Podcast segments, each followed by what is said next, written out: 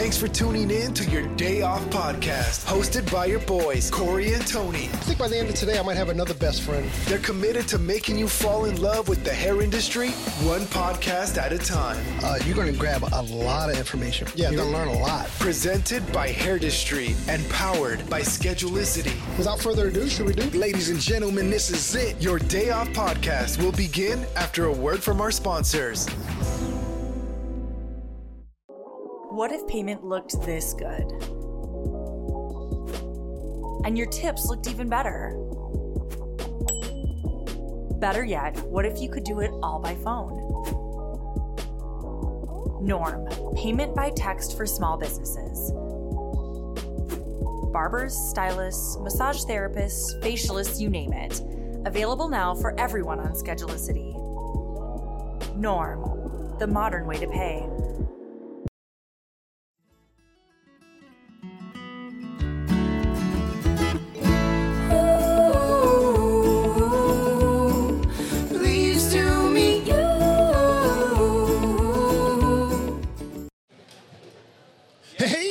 Welcome to your day off. My name's Corey. Of course, I'm sitting with my best friend Tony. What's up, buddy? What's going on, brother? Dude, we're back at another live event. I'm super, super stoked. Um, we are uh, sweating our balls off here in Austin, Texas. Oh my goodness. It's uh, it, this is your second event, my very first one, and it's cool, man. It has a really cool vibe to it. Yeah, so today we are in uh, Austin, like I said before. We're at the uh, BarberCon event. Um, a big shout out to Lee Resnick for uh, once again inviting us in. A big shout out to Schedulicity for bringing us in. And um, dude, if you are if you're into men's haircutting at all, man, bro, BarberCon's where you need to be. Yeah, you don't necessarily have to be a barber, but if you're cutting men's hair, you need to be here. Yeah, because the there's no doubt. education is going to be up in this joint is unreal. Yeah, yeah, and the artists that are here are are, are ridiculous. And, and what's really cool, It's the best men's hair cutters in, in the country, man. yeah, no doubt.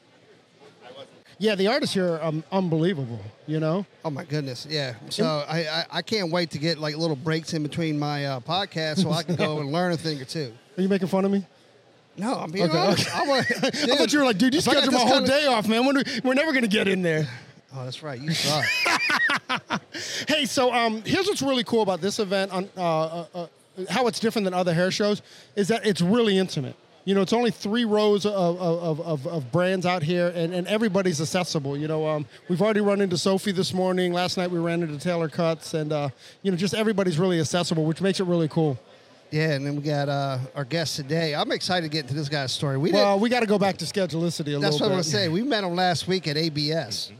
Yeah, so Schedulicity did this really dope thing last week, and um, while we were in uh, Chicago ABS, um, what they did is uh, they took us to dinner. Thank you very much, Schedulicity. But also, what they did, which again, I can't think of another company that would do this, is that they took their top five accounts in um, in Chicago, and they invited them to uh, come out and have dinner as well. And uh, and listen, Schedulicity knows how to feed you. Oh my god, yeah. Girl and the Goat was the restaurant. 15 courses, insane. Share plates, ridiculous. Enough about Girl and the Goat.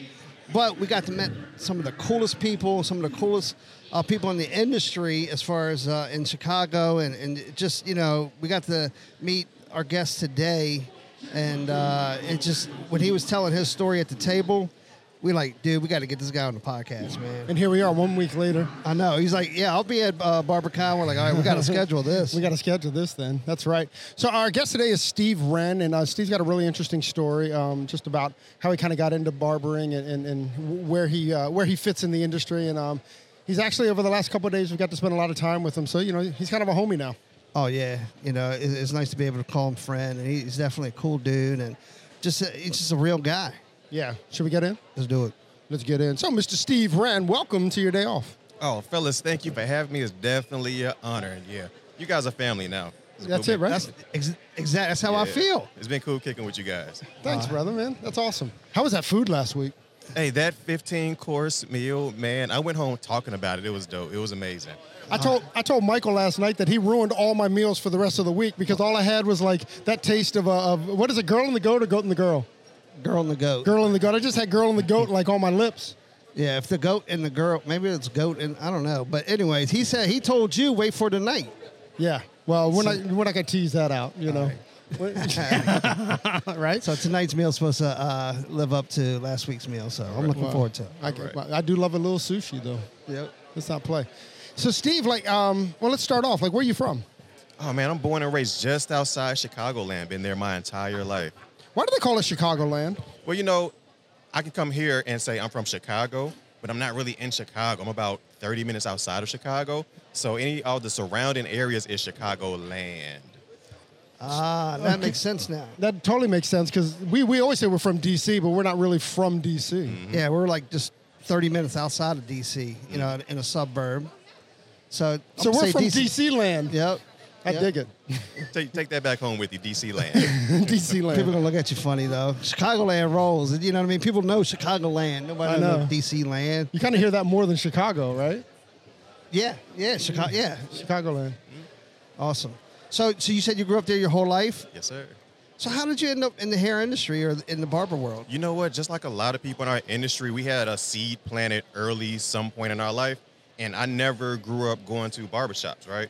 Like I knew my dad doing our hair in the basement or the bathroom or wherever, and my mom didn't go to salons. Like I know amazing. So was your dad a barber? He wasn't a barber, so my dad just wanted to make his sons looking good. You know, save some money, sons look good. Never went to barbershops. Did he make your shoes too? No, no, no. Didn't do any of that. But just but gave us those uh, 1980s uh, non-perfect haircuts. Wait a second. The '80s were, were they like the high tops, like the like the the You know squared out ones? You know what? In the 80s, it wasn't an emphasis on precision cutting or blurry fades or crispy lines. Like you can get by with a family member haircut in the bathroom. You know, like you can get by with that. Yeah, I have a few of those pictures floating around. Thanks, mom. Yeah, there's no doubt, Oh my god, it looked like I had some jacked up bangs. I'm like, Mom, you couldn't take me to a barber. She goes, No, everybody was cutting their hair at home. I'm like, Oh my god. that was like that was like the legit bowl cut, right? yeah. And, you, and you can get by with it. So my dad was doing this around maybe 11 years old. Like I say, I didn't go to shops. My mom, uh, we had uh, the fantastic kitchen stylist, you know. So I didn't know this industry as a profession, right? So one day I'm getting a little older now, and uh, he was messing up my little brother's haircut, which is about two years younger, and uh, I was cracking some jokes. And I guess I made like one or two or three jokes too many. Yeah. And as a father, like I understand it now. I, I get it now. Like you know, he's want, he's off work. You know, he's wanting to make his sons look good, and and here I am, Chris, criticizing his work. You know, Right. And I don't know what he had to go through throughout the day, and he's making his sons feel good and look good. but I'm going in on it, right? And and 11 year old me, he looks at me and he just has the clippers in hand, like, "Can you do better?" Right. And it's like, what do you say when you're 11 years old and your dad say, you know, "Can you do better?" You're like, I'm gonna Oh, show it's a you. challenge. Yeah, Yep. That's a challenge. So I took the clippers and, you know, I started messing my little brother's head up. and I started jacking my own head up. But Stop. like I was saying a few minutes ago. Did he start joning? No. No, he I think he was kind of relieved that, you know, He didn't have to do it. It's no longer his job. it's somebody else to pass it on to, you know? Yeah, so it's like then I just started messing my own hair up, but that planted a seed with me, you know? And did you, did your brother continue to uh, let you continue to cut his hair? My brother did, and maybe a few years later, my brother started cutting his own hair. He's not a barber now, but you know, he was also that that guy that was in high school just cutting hair because of a seed that was planted, you know, within our home. Right. Wow. That's pretty cool. So, so how did you like, or when did you like officially like meet the uh, meet the meet the bobbering world? Oh, so that came later on in life. For me, it was actually a career change at 30.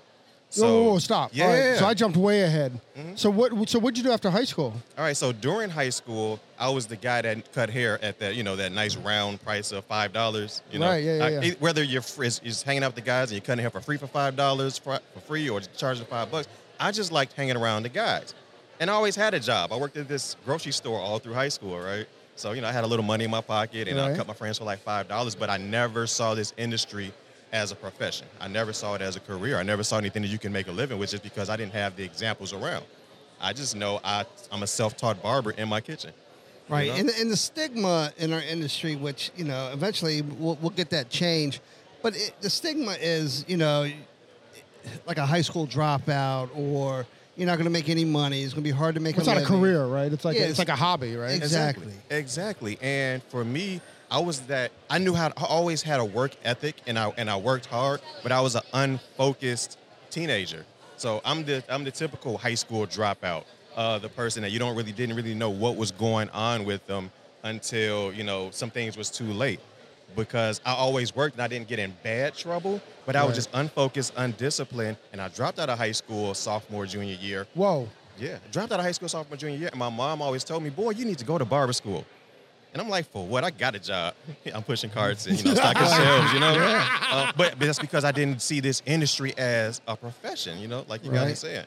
Um, fast forward some years, um, I'm always great at what I do, right? So whether uh, at Whether the you're pushing carts or stocking shelves. yeah, so I, you know, I work in my way into management, grocery store management, retail management over the years, and that's all I knew. Like, Right. you know, whether it's the, the store or having opportunities with district management, but that's all I knew.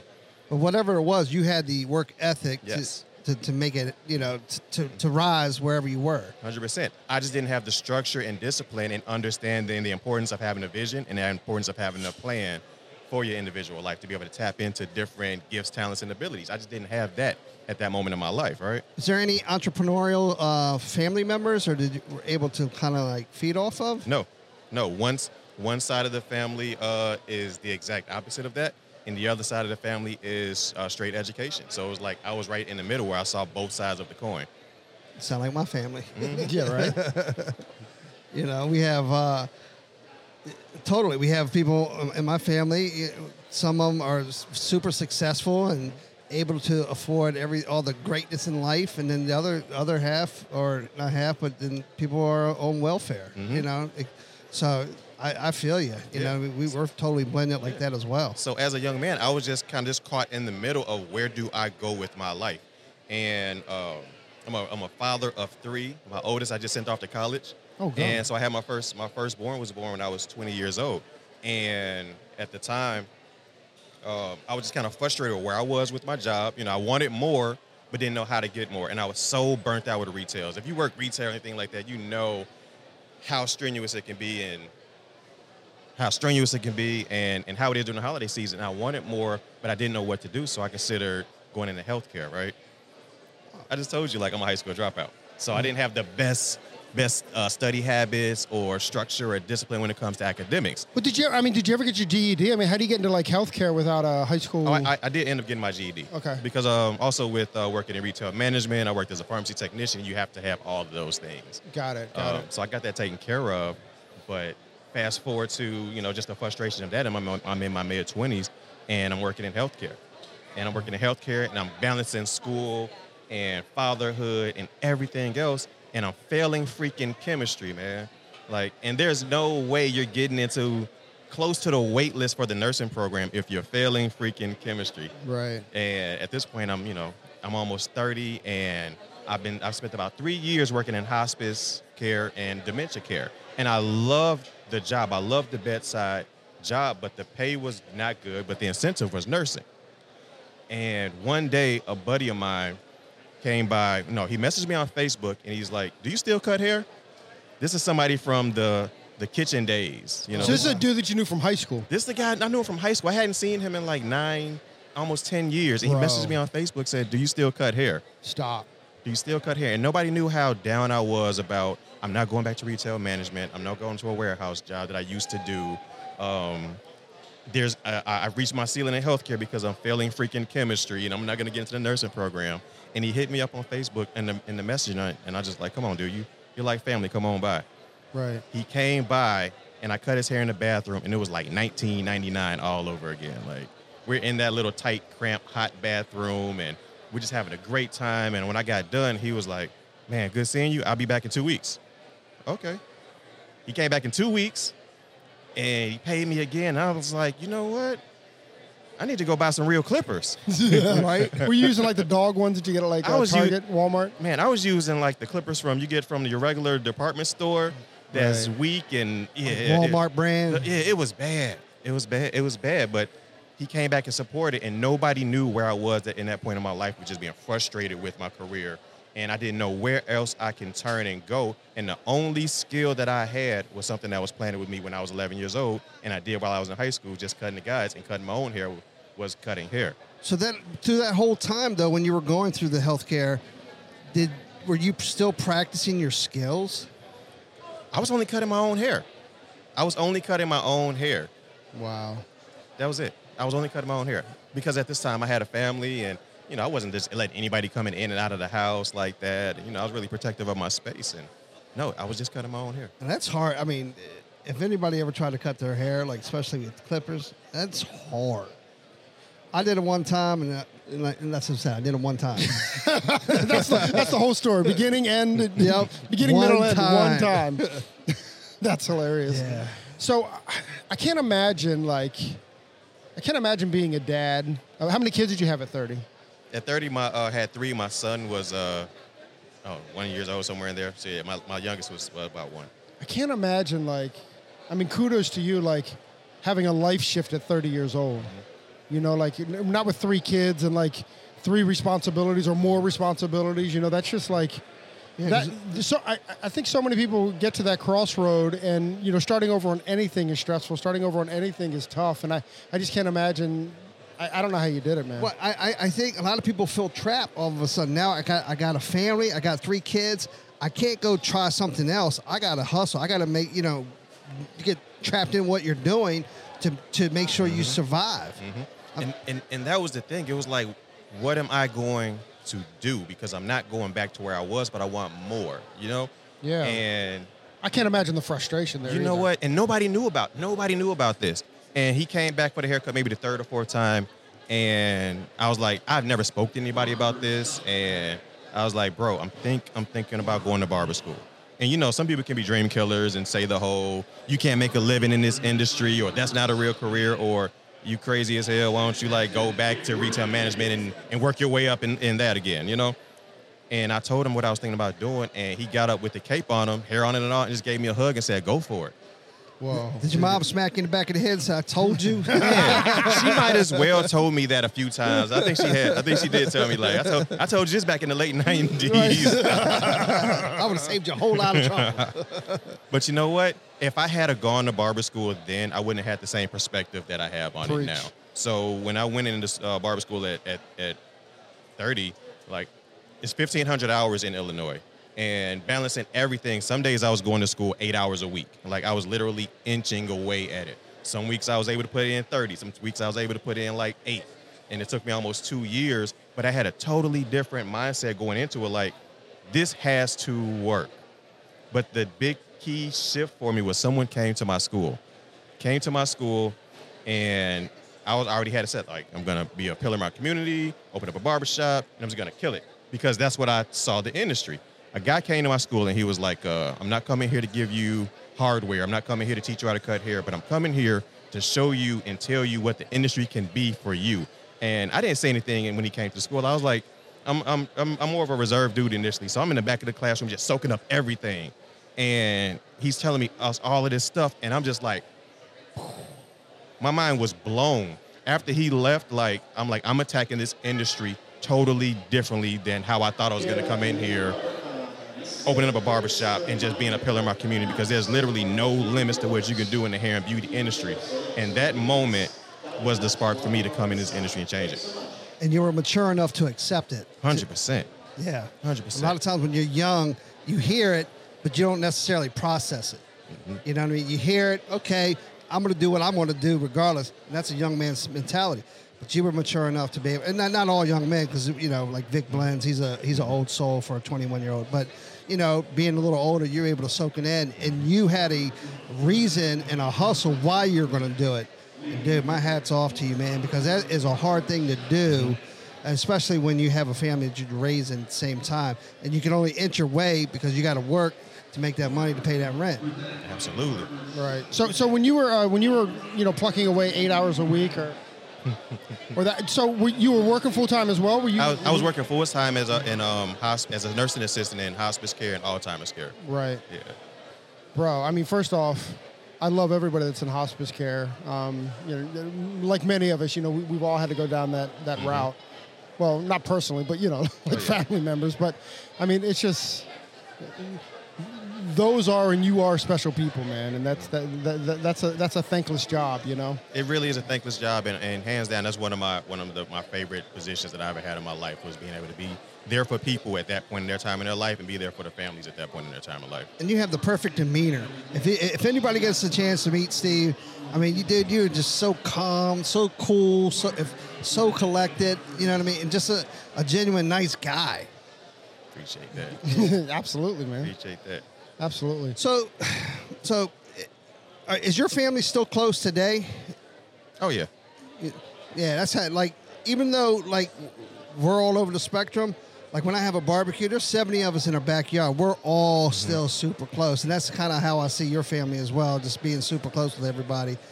But when you when you got out of barbering school, did you go work in a barbershop or did you immediately attack entrepreneurial uh, ownership? Oh no, man! I did not attack that that entrepreneur. I really believe in mentorship. Like, like mentorship is key. No matter what it is we do, is like I need to try to step in some of the same initial footsteps that somebody else stepped in. Like that's where that, that growth is, you know.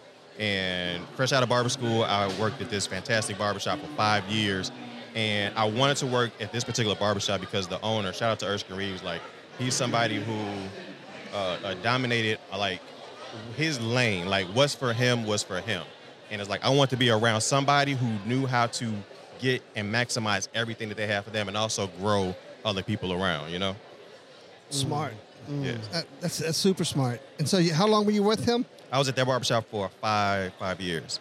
Was it, Whoa. was it uh, uh, um, was was he fine with, with you leaving, or did he take it personal? Sometimes people take Oh. it personal. Oh man, you know what? So five years in. So when I first came in with them, like remember I was saying like how I want to attack the industry a certain kind of way. Like I just want to just be exposed to everything. Like there was times as a rookie, like uh, first out of barber school, I drove almost three hours in a snowstorm to get something called go to something called the Barber's Ball in Chicago. Like on the south side of Chicago, which is normally maybe an hour drive, but it took me three and a half hours to get there. Like not knowing anybody, but I just want to go and be around my peers. You know, I just want to go and be around, be in an environment like this. And Is this not commonplace with barbers? for this, I mean, for for people. I mean, you said you went by yourself. Like none of your Oh. homies kind of went with you or Uh, anything. you know, sometimes in, in, in the barbershop, your peers may not, you know, want to go. Some people are uh, satisfied with everybody isn't everybody isn't at BarberCon. You know, everybody isn't doesn't see the value in networking, don't see the value in promoting and building your brand or anything like that.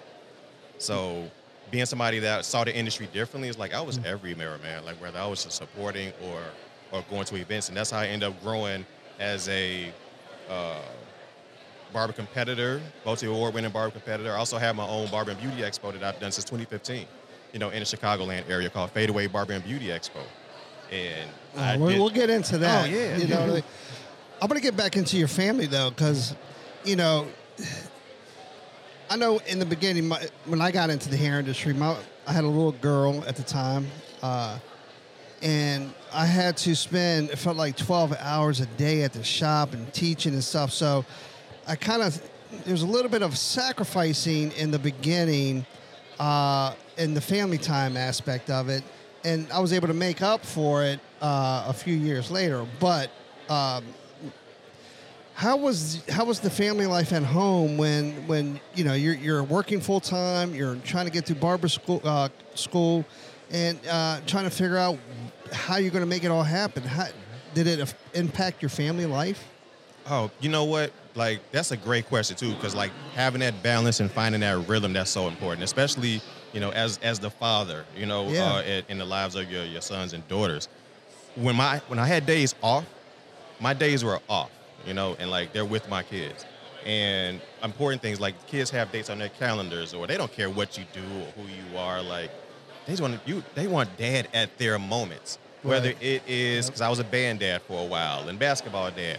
I'm at the games. I'm at the stuff. Like I'm a barber, so I make my own schedule, make my own hours. So Right, right, so I wasn't uh, I wasn't stuck behind a chair like I have to be here all day every day. Like I trusted the process that all my needs are going to be met, but I wasn't going to be missing a 7 a.m. band because I got to get these few walk-ins. I got to stay in here on this Thursday. It's like no, if I'm leaving on a four or four o'clock on a Thursday for my kids, I'm leaving at a four o'clock on a Thursday for my kids.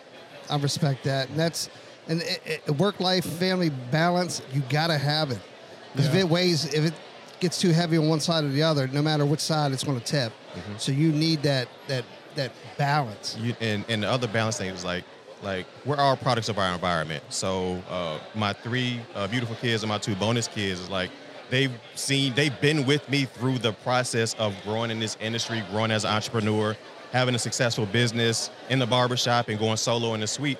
But they also can all say, "Dad is present." and Right. dad does, and dad tries. You know, that's really interesting because it's this is literally like a new learn for me. You know, like like just a, I mean, j- literally just a few months ago. It's Sunday, so I'm probably lying at this moment. But just a few months ago, I decided that I was going to have a no cell phone Sunday. I love so that. just just to kind of put the phone away because I'm so engrossed in it all the time that that I just keep it in the other room. Because what's weird is like when it's next to me, and I don't know if everybody feels this, but when it's next to me, Mm-hmm. it owns me. You know, but it's literally just putting it in the other room for a minute and, and it's no longer a part of me. It's, it's such a weird like psychology there. If I can reach it, it owns me, right? Mm-hmm. But but so I've, I've been I've been trying to be real focused on on Sundays, like a no cell phone Sunday, um, to be more present. Yep. You know. Yep. Yeah, 100%. Those, those moments are key. It's like I fly I fly out of here Monday and I get home just enough time to get home, rest up, and my my son's playing flag football. I can make it to the flag football game. Oh, that's now I now I, I didn't miss I, I didn't miss my daughter's basketball games and band stuff. But with flag football with him right now, like he plays so much and the logistics don't work, I miss some of those games. Like he understands it, but but I'm not I'm not used to missing stuff. So I'm looking forward to be able to touch down and like get straight to that game. You know. Uh, and I'm sure he it, it, he doesn't probably show it, Mm-hmm. but you know he'll he'll look over and see him like, all right, my dad's, Dad's here. here. Oh yeah, yeah. Dad's that walk is that walk is different. Yeah. All of that, you know. hundred percent. Got a little swag. Oh man, yeah, I remember going to my son's football games and track and all that, and just you know when he when he sees you there, it just yeah, the swag is much different. Yeah, You know, there's no doubt. So after the barbershop, you said that you went into a suite. How long you been in the suite? Hold on, I want to hear about the breakup at the barber shop before he Oh, goes to okay. the suite. Word. Oh well, uh, well the, the, the, the, the move at the barbershop was great. It's like when you have a mentor that understands the relationship and also somebody that that grows the individual and grows entrepreneurs, um, and is just a solid solid man.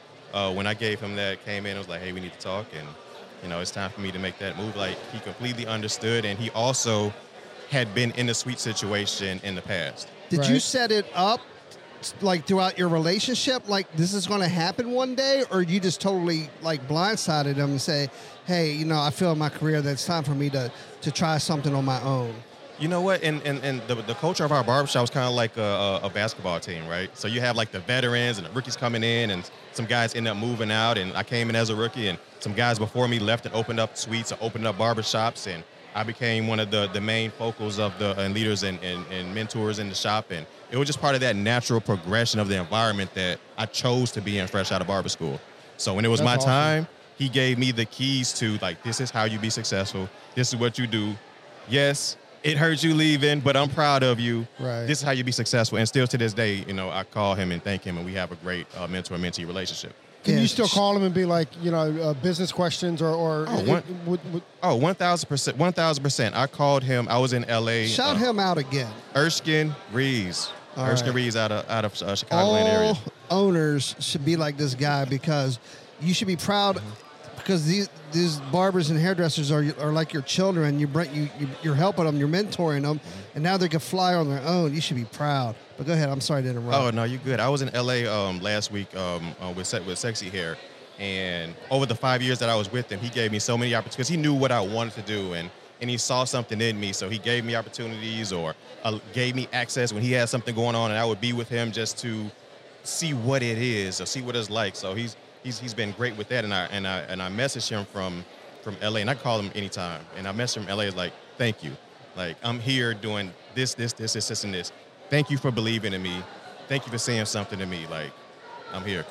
yeah. I I hope his phone says thank you for like hanging out with us this weekend. Oh, I'm playing. Our phone says we thank you. yeah, We yeah, thank yeah, you yeah. We should. We, us." actually, you know what? We should text it. We need his number. Yeah. We need. We're gonna text him and just tell him for, thank you. Yeah, My thank you for letting Steve hang. Yeah, Yeah, yeah. Let Steve know. hang out with us. That's Uh, awesome. That's yeah. So, did you go to a suite life after the barbershop or? Yeah, um, I was only in that one barber shop, and when it was time to go, I moved into a Sola Salon. What is it? Did Er- so did Erskine say, "Listen, I want you to move on, but you can't take my barbers"? Because I know that that's an issue too, right? Oh no, I went to a, a private one one chair studio. But when you wanted to go on your own, was what's the understanding there? We've Oh. had a couple people on the podcast where like they like they wished them well, but then they turned around and took some barbers with them, and the, the, the wish wasn't that long. The well wasn't that long. No, no, not, not in our situation, and not any situations I've seen like before that. Because, like I say, I came through as a rookie, kind of working my way up, so I've seen other guys move on, and They knew how to move on. Yeah, ah, That's awesome. So, so you went to a solo suite, you said? yep. solo suite, Solo suite. I had no intention on ever opening up a, a private suite. That wasn't even on my radar at all. How did it pop up on your radar? They literally opened up. Uh, they literally opened up in the same city, almost across the street from where I was. And I was at a point where I was happy where I was. I was thriving where I was. You know, growing with Schedulicity and just growing behind a chair. And at this point in time, like the the camaraderie with the shop, we were all vibing and traveling the country with each other, competing, doing events. They supported me as I grew and started having events and all of that stuff. So it was great but I, I felt I was outgrowing that environment, but I didn't know what was next. But I just felt I was outgrowing that environment, and they So- opened up. you were you renting a chair? Because you said you're you're making your own schedule with oh yeah, Schedulicity. Yep, I was uh, renting a chair at the barbershop for five years, Oh, so you got out of school and started renting a chair. straight out of school. Nice. Straight out of school. How long you been with Schedulicity? I think this is about a year four ish, somewhere in there. Year maybe five. We might be at five. I need to go on the app and like just go back and on the calendar and just look. Well, we know you're in the top top five. Dude, that blew my mind when I found that out last week. That's crazy, right? and, and also operating a, a barber, a, a private, just me in a suite. You know, just just organically building and growing in that same area for the last eight years. Like that was probably one of the biggest things that like I went home told my fiance like, babe, like I'm top such and such and such. Like I didn't even have any idea that I know I was doing good. I knew I was doing well, but that right there was was a very proud moment for my business. That's awesome. Almost validating, right? Oh, 1,010 percent. That's awesome. And then with that, you got you were awarded a really great dinner at Girl in uh, the Girl and the Goat. Girl and Goat, they had amazing green beans. Who, whoever smoked says broccoli. that? The smoked broccoli was bomb. Oh, bro, the peppers. Can we talk Oh, the peppers? shishitos. Mm-hmm. Mm-hmm. Shishito peppers. Holy cow! 15 courses. Fifteen Yeah. cour- fifteen courses of delicious. That was amazing, man. Corey can only eat four or five. yeah, I, yeah, I saw someone was getting passed around a little bit. I was like, oh, he's missing out on that steak. We had that steak. That steak came around twice. Uh, yes, know, right? You're welcome. You're welcome, Steve. You're Thank welcome. you on bro. that one. You're welcome. Even the shank at the end. Whew, That's crazy, right? I had a force room. I actually think the girl and the goat is all over the country. So you know, if you guys can, uh, if you guys can get a meal there, it is absolutely worth it. Top notch. Tony wanted the uh, pig face, which is on the menu, but that wasn't part of our 15 course. So uh, what? Uh, Uh, at least just the cheeks. so you've been at Sola for five years, I've been at Sola three. three years, Yep. three years. That's cool, man. How Yeah. how uh, how's that gone? And like, what were your what were kind of your challenges going from? Were there challenges going from like the barbershop into like a solo suite? You know what? Going into it, I had no idea what to expect, right? Because it's like, you know, the barbershop is the barbershop. Like, that's the place where we, you know, shoot the ish and we have talk. And like, that's a spot, that's kind of a sacred spot, you know? And I, I wasn't sure how my clients was to react coming into like a private, intimate spot. But moving forward, I had to realize when I was in the barbershop, sometimes me and my guests, we were kind of going to our own little bubble anyway. We would be entertained by some stuff, Right. but I would still kind of go into my own little bubble towards the front. We were inside of a mall, towards the front window. And I always gave my guests like that one on one. It was always felt like it was us, even though we were in the room with seven, eight other guys, you know? Right. So I was concerned how they were going to feel about that. And so initially I started out with the small, the smallest room you can get, right? I'm like, because I don't know if this is going to work. So I got the smallest room you can get. And everybody would come in and say, like, dude, this feels like, this feels like I'm getting my hair cut in like your living room. You know, in your like, bathroom again. that's, that's what it felt like. It, that's really what it felt like. It was small and it was intimate, and they loved it. And within like two, three months, my clientele grew even more Wow. in the studio, in the back corner of the studio. You know, right. so within four months, uh, there was a larger storefront window that was available. And after four months, I was like, I'm taking that one before somebody else maximizes that opportunity. Like Right. that is for me. Like I signed a two-year lease, so it's like I ain't going nowhere. So I might as well get that window in the front. So, so obviously now they have that like that elevated experience with you now because it's just two of you, or you know, I don't know if you have people like waiting inside while you're finishing up, but are you able to offer or do things that you weren't able to do in the other barbershop?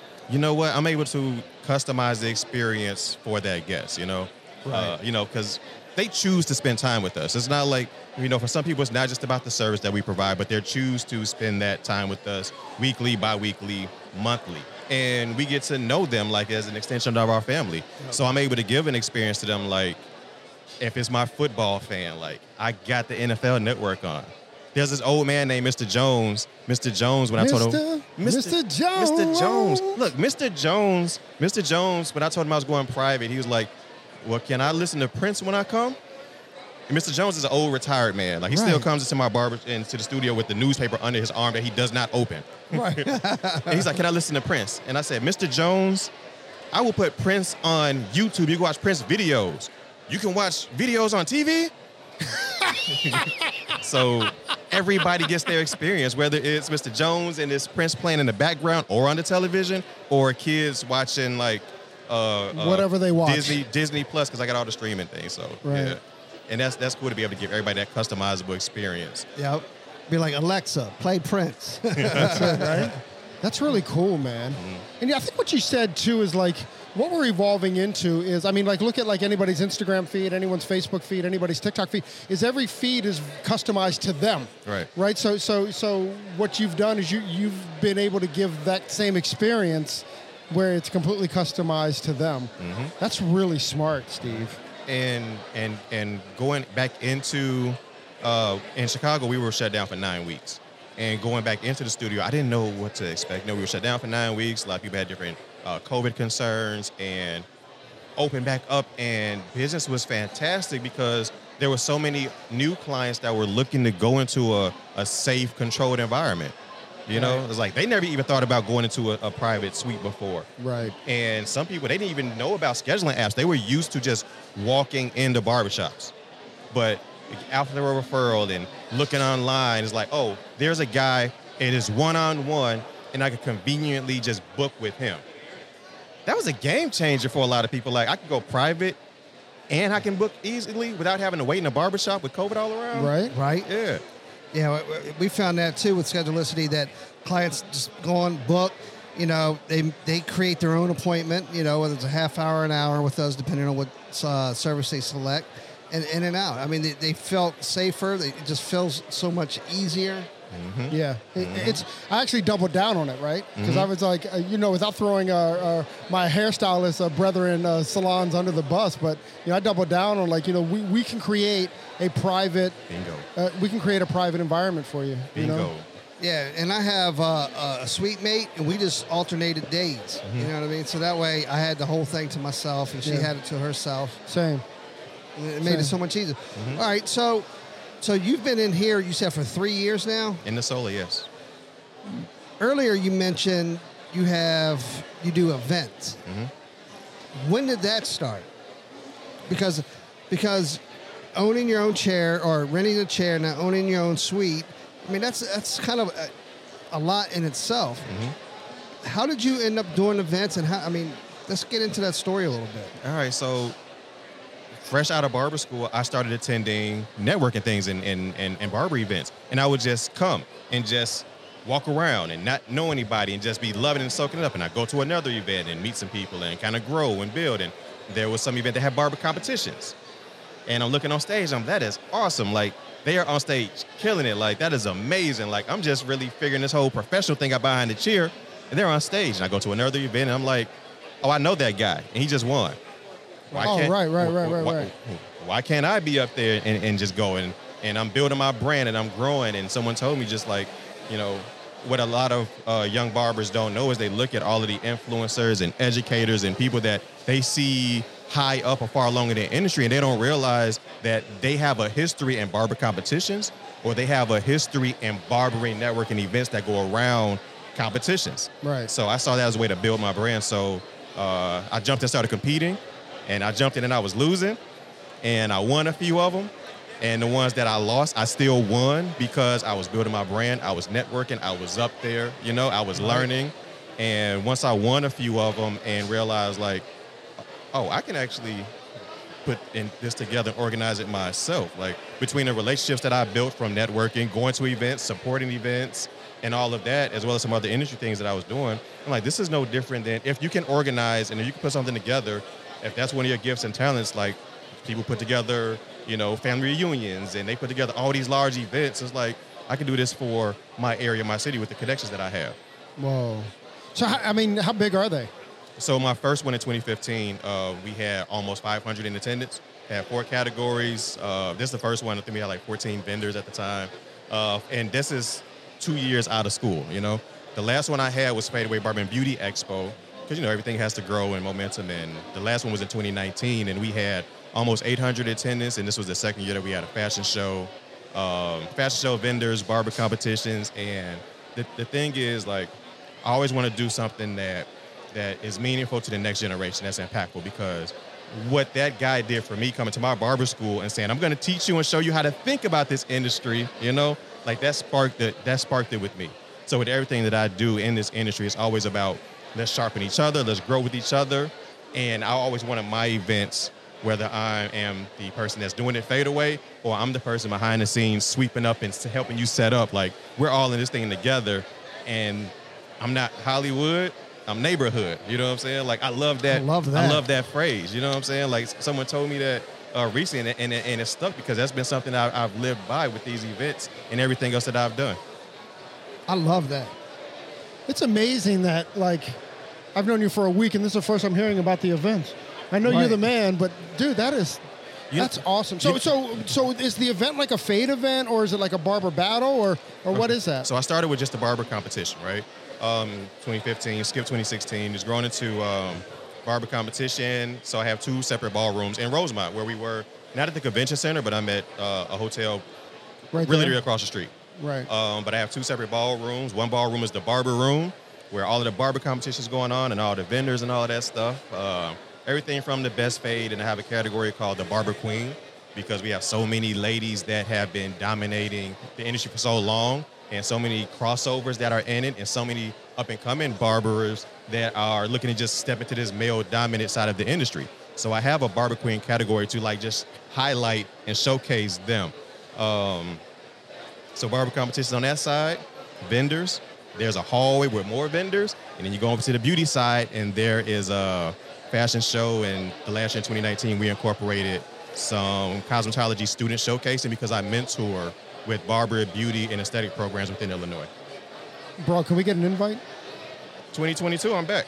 Always first Sunday in November.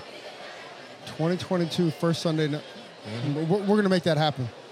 I'd love to. I'd love to be there. Yeah. and that's the beautiful thing about this industry is like there's so many layers to it and like there's no cookie cutter way of doing it there's no abc way of doing it it's like we just go and grow and build like this industry is so great like fadeaway never came up you know like we've talked about sola and i'm the brand ambassador for sola and education and all that kind of stuff but like fadeaway like that's my baby like that's legit grown from somebody saying you should go to events and build from me attending losing winning thinking oh well, i can organize this myself to having one of the, the larger events in illinois Well, bro, that's. I mean, that is definitely the entrepreneurial spirit, right? Like the entrepreneurial spirit isn't like I need to open a business. It's like I can do this. Mm-hmm.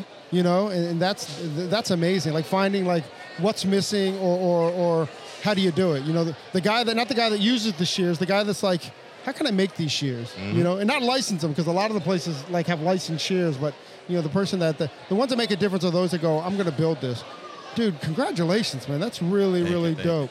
How did you? How? did- And you briefed on it real quick. I know. Uh, you know, we've been on this for a minute, but how did you end up being a brand ambassador for Sola? So check this out. So Sola does something every year where they uh, they pick they select the faces of Sola out of over 600 locations. They pick between 10 and 20 people to represent that company for the year. Back up. I'm not. I'm not super familiar with how the uh, Sola is uh, are, are built out. So, do you? What's the average amount of suites that are inside of a Sola? Inside each Sola is uh, like 25 to 35, somewhere in that range. So 25 to 35, and how many in the country? Over Two. 600 nationwide and in Canada. So we're talking thousands of thousands of people, and then they Over and 17,000. and then they grab uh, brand ambassadors out of those. Every year they pick brand ambassadors, fly you out to Denver, have a fantastic time, uh, shooting videos, um, and, and getting educated on branding and marketing yourself and all of that. Because you know we all grow together and promoting the business and Right, everything, right, right, right, So yeah, I was selected um, my first year, I was selected to be one of the, uh, the 2020 faces of Sola. Um, and that was a big thing because that was actually a goal of mine. Because, like I was saying earlier, I wanted to attack the industry a certain kind of way. And it, I gave myself a three year window. Like, I want to be a face of Sola within three years because I'm doing great locally. Like, I'm impacting, whether it's seen or unseen, locally. But the brand ambassadorship with Sola Salons would give me national attention for what I've been growing Right. locally. And I was selected uh, my first year. And Well, your first year at Sola, you were selected. yeah, my first year. You're like the Mi- you're like the Midas guy. You know, it like everything you touch it, it's prospering. I know for that's you, amazing. brother. So, okay, I want to back up a little bit. So, your goal was to be a part of this team. So, how'd you set yourself up for this? with uh, with with uh, with Sola. Yeah, yeah, yeah. You know what? Just being authentically yourself. You know, it's like dude, bullshit. no, no, no. Seriously, check it out. It's like authentically yourself, like just growing and doing what you're naturally supposed to do. If you're doing what you're supposed to do, there's levels to everything. It's like one opportunity leads to the next. And it's like my individual brand, I've grown that. You know, I've grown my fadeaway barber competition. I've mentored within Illinois. I've worked freelance education with different companies. I work with continued education. Like I've done a lot locally in my industry. I would be beneficial with another company. So that's the whole package. That's the whole package. So I'm just literally just just doing me, you know. I'm doing me, but now I'm doing me within a Sola salon suite. You know, like this is what this is what independence looks like. Like I can manage behind the chair and I can do all of these other things that I'm doing in this industry behind the chair to my Sola salon. Like Bro, you're my hero, man. Yeah. Uh, we were, for you, know, brother. We, we were talking a couple weeks ago. We were at Hair Love Retreat, and and this would have never happened at 30 for us. This never for me. Let me speak for me. This would have never happened at 20. But it was so. I, Tony and I were talking. It's like it was so cool that we kind of built this brand on who we are. Mm-hmm. You know what I mean? Because when we spent six days in the desert, you're going to get exposed, Mm-hmm. right? Like if you're not who you are, you're going to get exposed in the desert. And and and I mean, we had long conversations about just like how much freedom and how much relief there is just to be just to be, just to be, you know, and th- that was pretty dope, just to be, bro. just to be. Man. and that and and and growing from that national exposure, you know, over the last couple of years, and growing with them, that's gave that's opened up the door to a lot of other national opportunities. And just recently, I was named one of Modern Salon's 2021 Game Changers. Bro, That's what I'm saying. You know what I mean? So, dude, man, thank you so much for impacting this industry the way you're impacting it, especially in your community, man. I love. I mean, I'm gonna, I'm gonna steal that phrase. You know, I'm not Hollywood. I'm neighborhood. I stole liked it. it. I know. I don't even know where it came from, but I stole it recently. no, no, it's good though, man. It's good. I like it, right? because it, it's just not. I mean, when I say neighborhood, it's the, the hair industry. You know what I mean? That's mm-hmm. that's my neighborhood. That's it, man. that's what it's about. First off, I'm gonna uh, give a big shout out to Schedulicity just for introducing us, man, because I, I feel like it was kind of it was meant to be, right? Yeah. Shout out to scheduling. Shout out to Jerry, man. Shout out to Jerry. How? I mean, can, yeah. I'm sorry. How can our listeners kind of like keep up with all the greatness that you're doing and achieving? Uh, social media. We're in the social media age, you know. So I'm, I'm at Mr. Wren Cuts, M R W R E N C U T S, on all forms of social media. Like that's where we are. We're just being able to stay in contact. That's awesome, man. Um, yeah, yeah. I mean, we're gonna go back. I mean, yeah. Big shout out to Jerry. I, I can't, you know, I, I make fun of Jerry all the time because I, I can't believe that how nice of a guy he is. Right after all these years, we've only seen the nice guy, you know, and and and it's been an incredible relationship with Schedulicity and just. I don't know. We, ju- we just love those guys so much, and you know, talk about impacting the industry. You know, I mean, they they were the only company that I know that that during the shutdown they completely they didn't take any money from anybody. Mm-hmm. You know, for nine months, everybody had free schedulicity. So I don't know how a company survives really. You, you know, with not taking any income because Yeah, that was so that was so impre- that was so impressive. Like to get to, to get to be informed of that when you don't know what's going to happen with your business, like, and I already knew how that impacted me. It made me feel as a business owner being a part of this company because like that's the backbone of my my success is schedulicity. That's how I run my business and my communications off of that.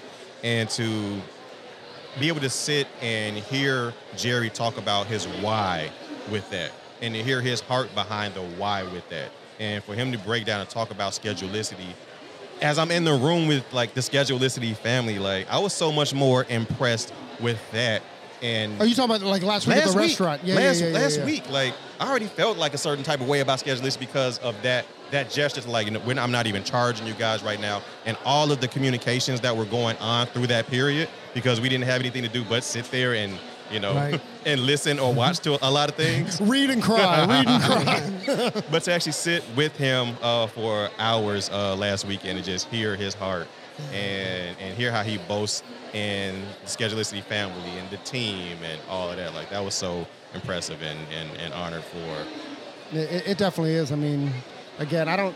It's really hard. We. It's often hard to find like the right words because th- there's Yes. kind of no words of of, Mhm. of what of what Schedulicity does for the industry. You know, I mean, they're, they're the only company that I know, and I've said this a thousand times, but they're the only company that I know that that cares about our business more than we care about our business Yes. in some ways. You know, Yes. so whenever when it comes to like cheaper fees here, cheaper fees there, they're the ones that are always at the uh, at the forefront of that. Yep. That's awesome. So, Yeah, with our business in, in mind. So it- thank it- you so much, Jerry, and the Schedulicity rock stars. And Yeah, no uh, doubt. Yeah, we love you guys so much. Is there anything that you want to that we've maybe missed or you want to push out there that you're doing? Uh, is there anything that you want to promote?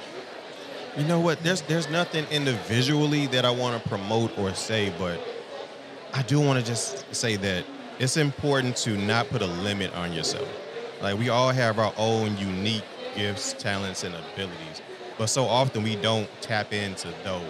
Whatever it is, you know, whether you're the person that just likes to be behind the scenes, that behind the scenes person makes everything go, and that's valuable whether you're the person that likes to be in front of the camera or on the stage, like set no limits because what's for you is for you. It's like just get don't be afraid of failure. Don't be afraid to ask. Don't be afraid of rejection. Just go. And like I said earlier, like when I was uh, younger, I didn't go. I put a cap on myself. I really didn't have the best examples around, so I just kind of lived the mundane. This is my everyday routine. I'm good because I can actually just be good at what I'm doing life. But when I put took the caps off of the vision and what I can do and understand the importance of being a question asker and not being afraid of rejection, just go. Just Is go. that what you is that what you instill in your kids? Oh, abso- absolutely, absolutely, and they and my my my my oldest, my my three and my bonus two, they're 18, 16, 12, and my bonus two are 12 and nine. So you throw in my eight years in the industry, my biological three have been with me on this entire journey. Like they remember the years of in school and stuff, but you know, for the most part, they've been with me for every single step. And my oldest is in college now, and she will be going into an entrepreneurial side of her artistic career as well as, education. So being a prime example of this is how you walk this out, I'm very transparent with my three of the struggles, the insecurities, the successes, all of that because I'm shooting them out into the world to face their fears and overcome their challenges and be successful. So I'm transparent with everything I've done over the years with them with that. Let me ask you this. And we're supposed to we were supposed to wind down, but but but but, but you opened up something in me. So when you talk about your kids and your kids have kind of seen the, the, the transition, um, and not that everything is money, but what kind of life has, have you been able to, not, not only your own life, but give to them through the opportunities of barbering? Man, you know what? I've been, the, you know, they, I love the phrase, don't don't buy your children everything you didn't have. Teach them everything you weren't taught, right? So like every generation gets, every generation gets better and better, right? So like, tangibly, my kids have, they don't have to ask for anything. Like, it felt great for me to tell my 16 year old, my oldest is away at school, and I, it's great for me to tell my my 16 year old a couple months ago, like, if you don't go away, if you choose a different route locally, like, you can just have my car. Like, it's paid off. You can have my car and you do great at what you do, but you don't have to worry about getting back forth to work or your job or whatever. Like, I didn't have that growing up. So it felt great to just be able to tell my kid that. So tangibly, oh man, that's such a better place than I was growing up. And teaching them everything that I wasn't taught, man. Well, what about like, um, but even at 30, before you did the transition, because Yep. it sounded like to me that there was a lot of struggle there. There was a lot of internal struggle and financial struggle as well. Um, so, I mean, now to fast forward, as they've seen that transition, just like the freedom that that's given you. I mean, the freedom that you can tell your 16 year old, like, Dad's got you. Yeah. That's a great feeling. and I worked hard to get to that point. It's a great, great feeling. Great Right. feeling. Like, like as a dad, like some things, like I cried when I told her that. You know what I'm saying? Like, I want to get teared up now because that was a struggle for me when I was a confused, lost 17, 16 year old of like, okay, I'm working, uh, I'm failing out of school, I'm walking to work and catching a bus to work, and it's like I just need a car, but I also don't know how to manage my money you know, but to be able to show my kids how to manage their money uh, when they get their jobs for responsibility and all of that stuff. So yeah. All right, so we got a rent a dad. So anybody out there needs a rent a dad, Steve Rent is your guy. That's a new side hustle. That's awesome. Mr. Steve Wren, thank you, man. Thanks for hanging out with us. Thank you for making time with us to, to, to chat us up. Thank you for playing footsie with me. and, uh, dude, just just thanks, man. I'm, I'm really, really honored to know you, and I'm really honored that we got to sit down this weekend. Man, thank you guys. Like I'm honored to sit, sit with you guys. Like this is this is awesome. Dude, thank you. Mr. Steve Wren, thank you very, very much for joining us on your